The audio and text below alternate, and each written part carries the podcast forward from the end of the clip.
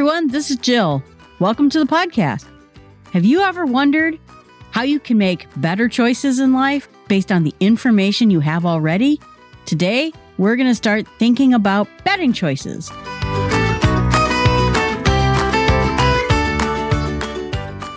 I think we consider too much the good luck of the early bird and not enough of the bad luck of the early worm. Franklin D. Roosevelt.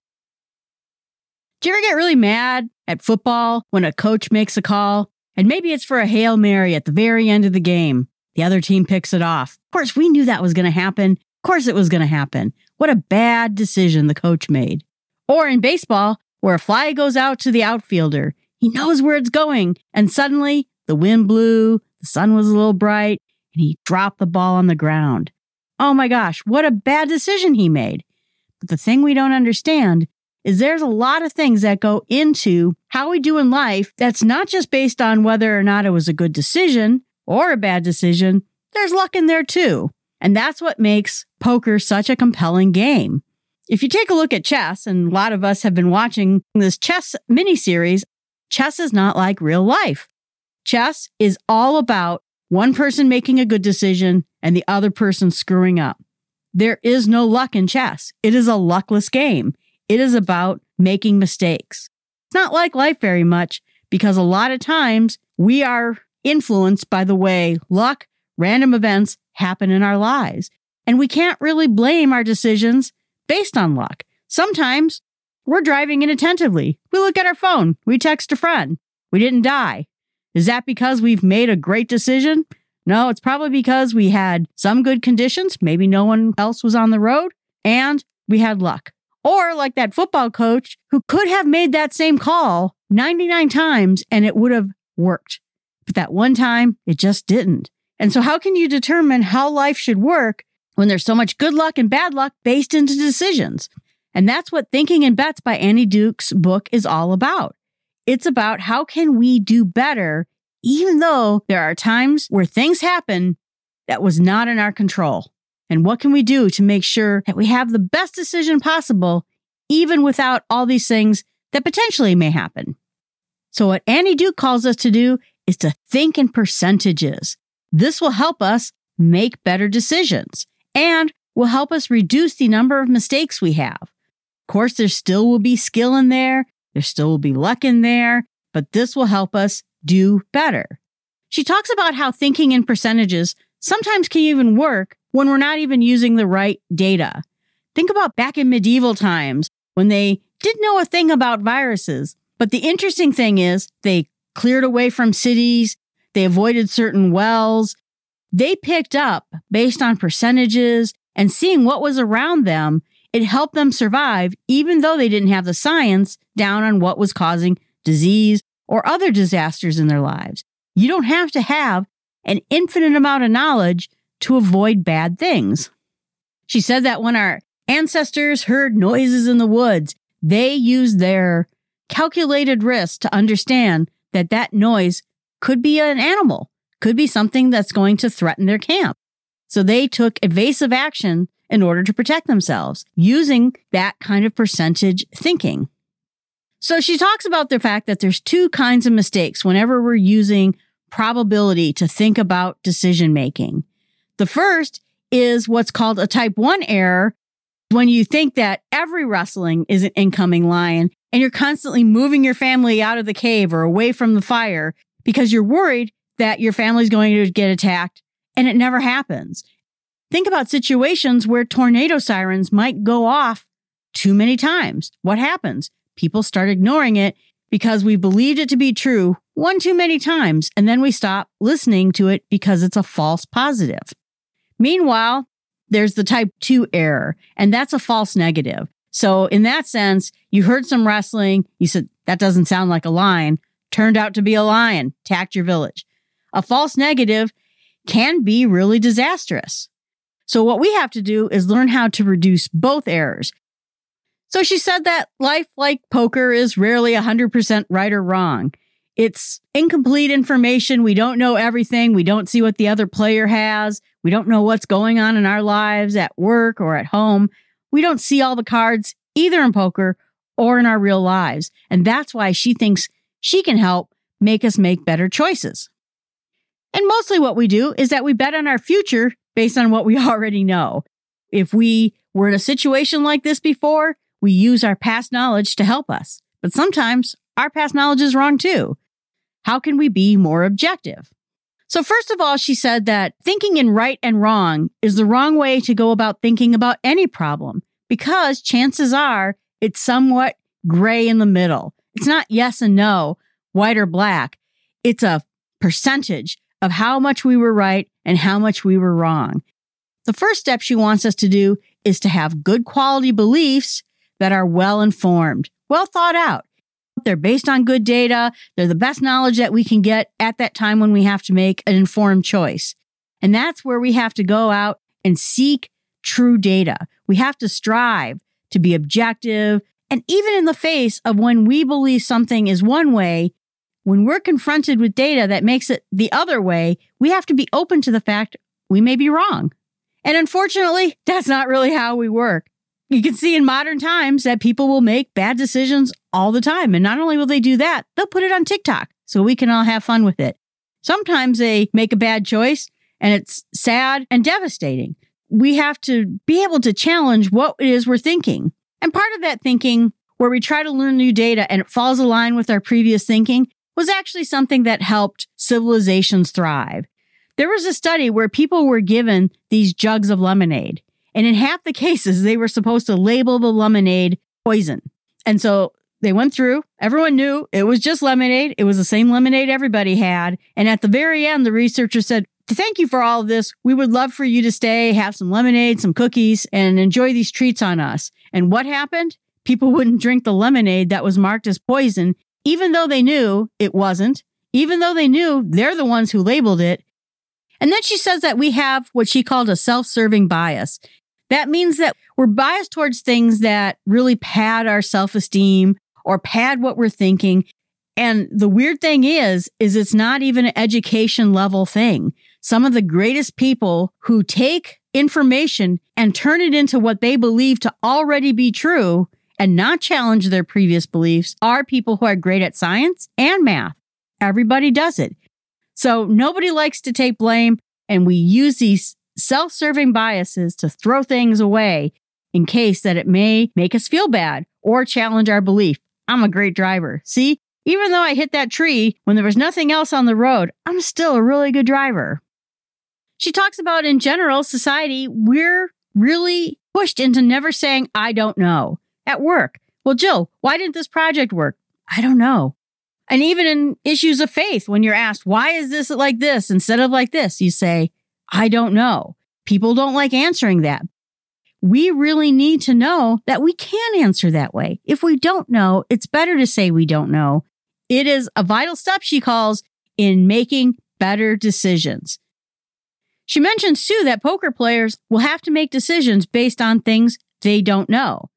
And it doesn't mean that a poker player can't stop playing their hand because they have incomplete information. They still have to make the next play on the best information they know, even if they don't really know.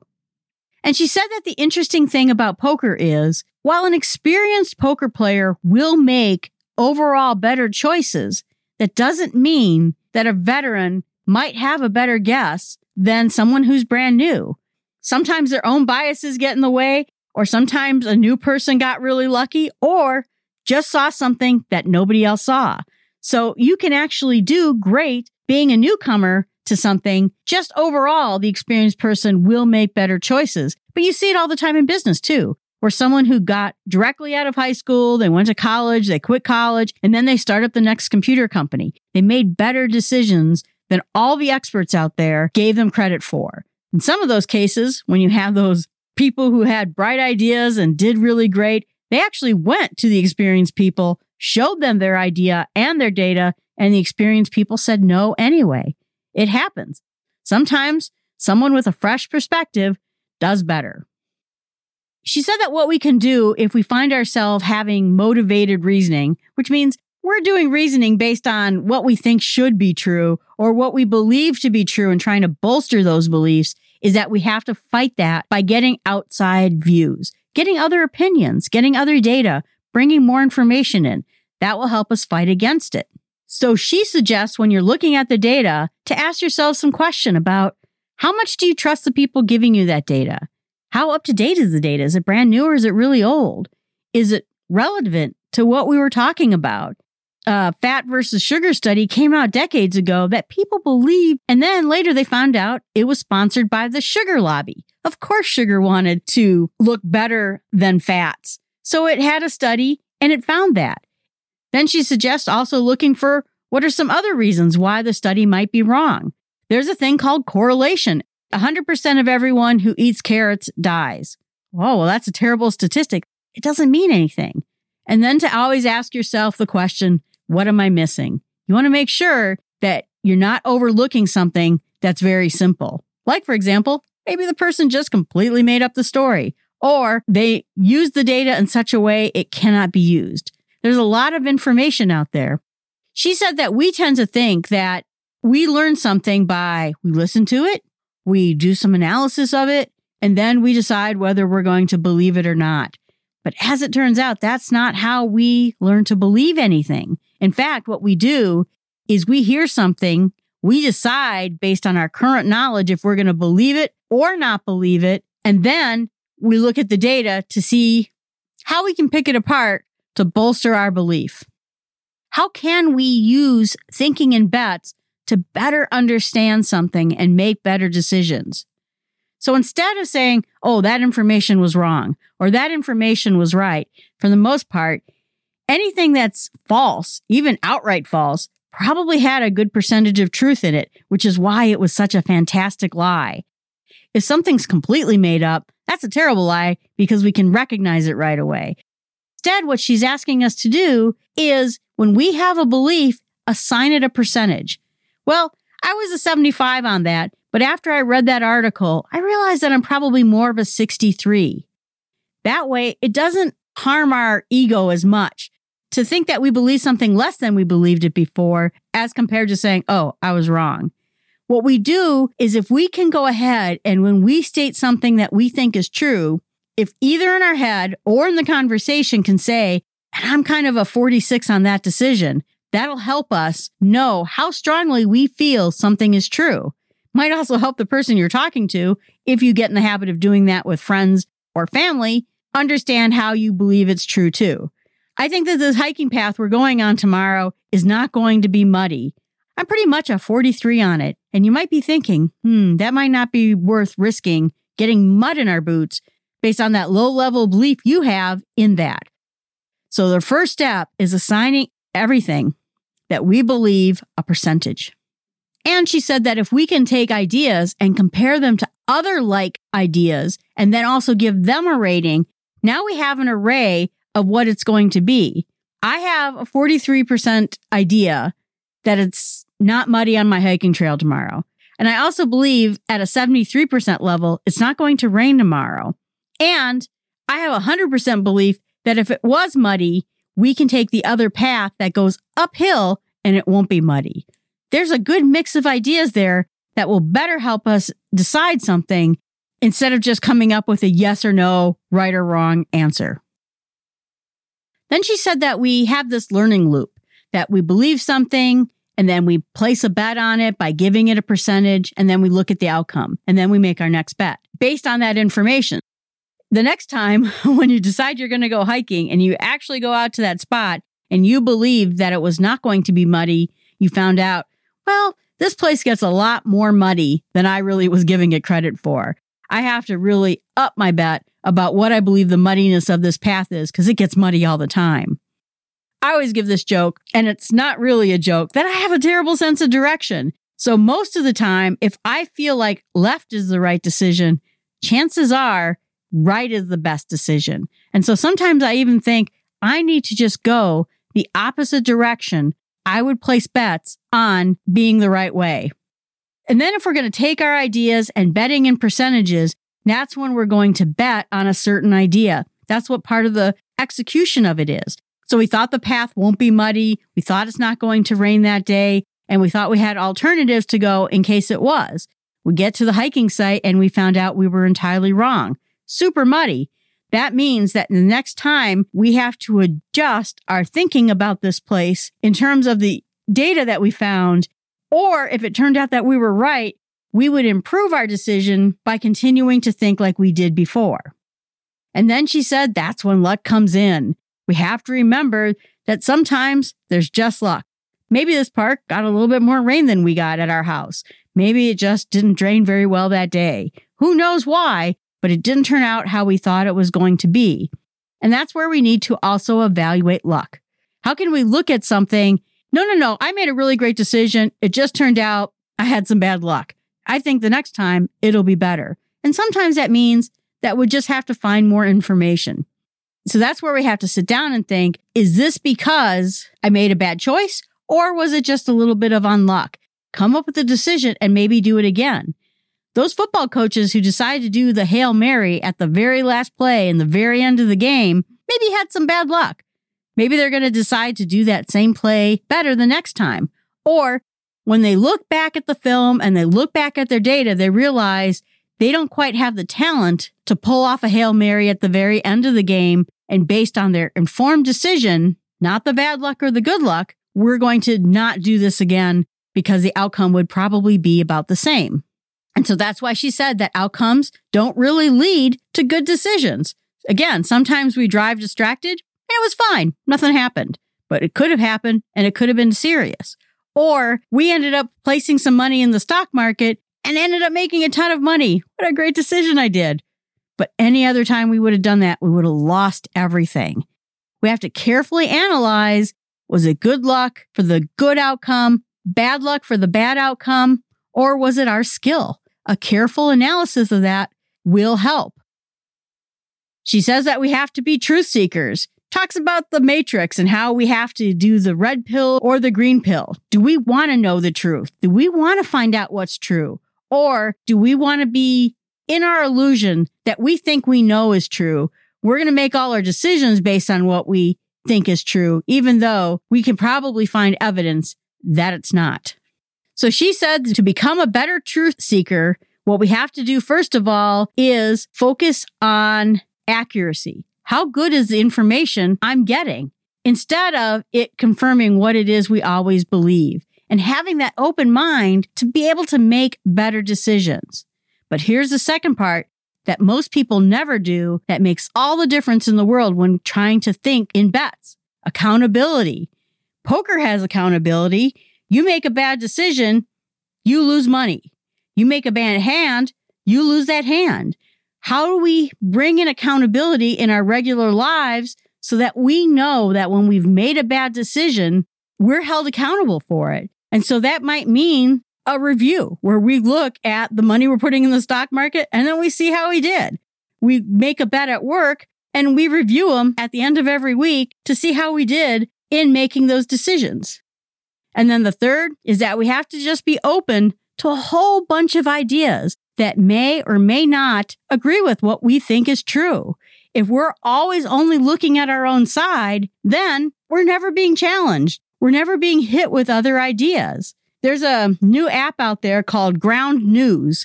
And what it does is it actually tries to show all the news based on which sides are reporting it. And then it gives you a tab in there called Blindside. And it shows you based on your own beliefs, what are you missing? What are you totally not even seeing as news? And then she said that if you get a good outcome, you can repeat what you did the last time. But be careful about those blind spots. Make sure that it's just not continuing on itself, that you have some idea that maybe you're going down the wrong way. Summary Think like a poker player. Realize that you don't know everything that's going on in your life and that sometimes luck is at play. You made the right decision, but had bad luck. You made the wrong decision and you had great luck. But if you think like a poker player, you'll be able to make good decisions even when you don't know all the facts. Two, think in percentages. What is the best bet going in? If you had to place money on one of your decisions, where would that decision go? And so instead of thinking this is the right answer, this is the wrong answer, instead think of percentages. This is a 10% chance. This is a 40% chance. What has the best odds of being the right decision? That way, you're not doing this black and white thinking. You're actually giving credit to all the ideas out there and deciding what is the best idea.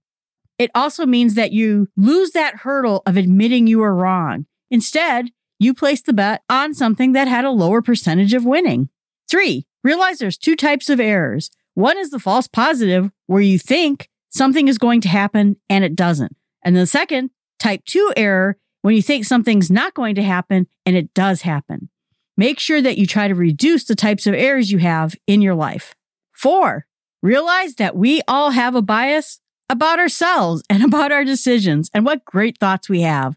The only way to make better decisions is to get away from the bias that we are either fantastic all the time or that we make mistakes all the time and have an honest evaluation of what we decide and what we know. Five, admit I don't know. Remember, you don't have to come up with an answer for everything. When you admit you don't know, that gives you room to investigate why something happens or how it really is. Six, be a truth seeker and always look out for information that's wrong or information that comes from a bad source, even if the bad source didn't mean to do any harm by it. But always look for that truth in whatever it is you are thinking about. Challenge. Try this little experiment. For the next week, try to put percentages based on all your beliefs, whether it's just inside your head or when you're telling someone else. You know, I think there's a 40% chance it's going to rain tomorrow. I think there's a 70% chance I'm going to sleep in. Whatever it is you decide, try assigning percentages to that decision. It will give you a way of evaluating how confident you are about what you're saying or thinking. Now, our fun quote of the day comes from Saturday Night Live with Steve Martin. She's dead! Dead! I can't believe my little girl is dead! Now, Mrs. Miller, you're you're distraught. You're tired. You're you may be suffering from nervous exhaustion. May, maybe we'll just take some of your blood too. We'll just. You're a charlatan! You killed my children just like you killed the rest of my family. Why don't you admit it? You don't know what you're doing. Wait a minute. Perhaps she's right. Perhaps I've been wrong to blindly follow the medical traditions and superstitions of the past centuries. Maybe we barbers should test those assumptions analytically through experimentation and a scientific method. Perhaps this scientific method could be extended to other fields of learning the natural sciences, art, architecture, navigation. Perhaps I could lead the way to a new age, an age of rebirth, a renaissance. Nah. Well, he almost had the chance of reaching out beyond what he thought he knew and all the decisions he'd been making with his patients and come up with something that's brilliant and futuristic. But then at the end, nah. Thanks so much. I hope you have a wonderful week. And please remember to subscribe to the podcast, leave a review, or visit my website at smallstepspod.com and ask me a question. Tell me what you think or have a suggestion for a topic.